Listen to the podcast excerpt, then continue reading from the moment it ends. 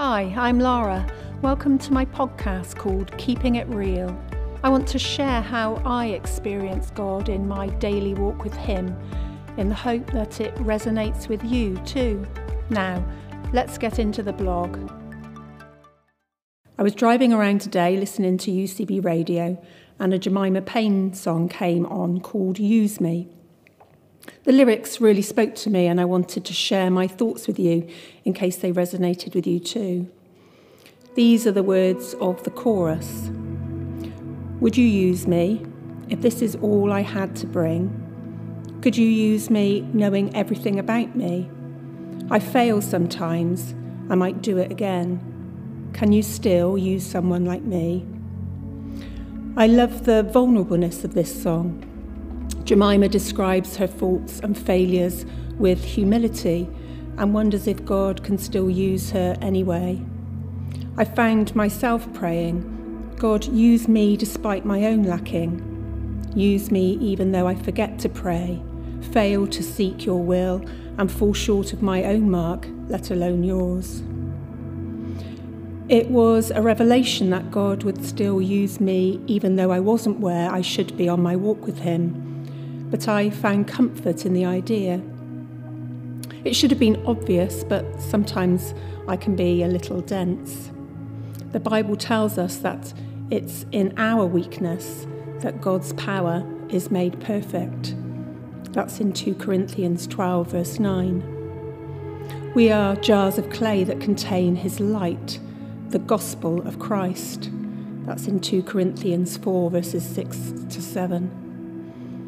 The thing is, clay jars are not overly robust. I once made some clay jars for a demonstration at church.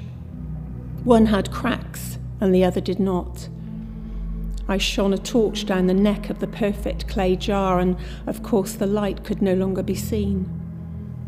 When I did the same to the cracked jar, the light shone through the cracks, and the plain and seemingly useless jar became something beautiful. That's another thing about clay jars. They are functional and serve a purpose, but they are not things of great beauty. It's the light that shone through the cracks that made my demonstration jar beautiful. And so it is with us. We should not be trying to present ourselves as perfect and polished because God is not glorified through whatever level of perfection we are striving to achieve or present to others. Rather, the light of God shines out from us when we serve His purpose with humility. So, why wouldn't God use us when we feel useless? That is the time when His strength and power are emphasized, when we cannot take any glory for His work because it is obvious we had no hand in it. I think of Jesus born to a young girl of no standing who was from a town that no one had anything good to say about. God chose the humblest of settings to display the glory of his Son. That Son's ministry, which spoke to the sinners of the day in the dusty countryside of an occupied territory with a ragtag group of disciples, revealed the glory of his word.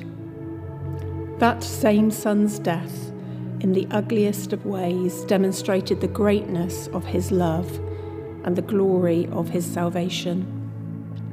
God uses the plain and lowly, the downtrodden and tired, the struggling and the sick, so that we see his glory, not our own.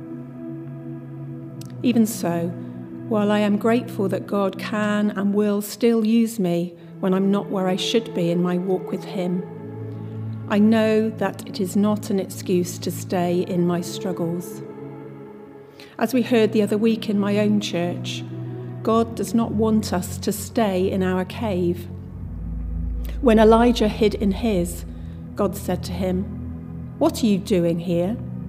That's from 1 Kings 19, verse 9. God met Elijah in the cave, but called him out of it. These are the last two lines of Jemima Payne's song. I wrote this song to you as a prayer. I'm singing it so you can meet me here.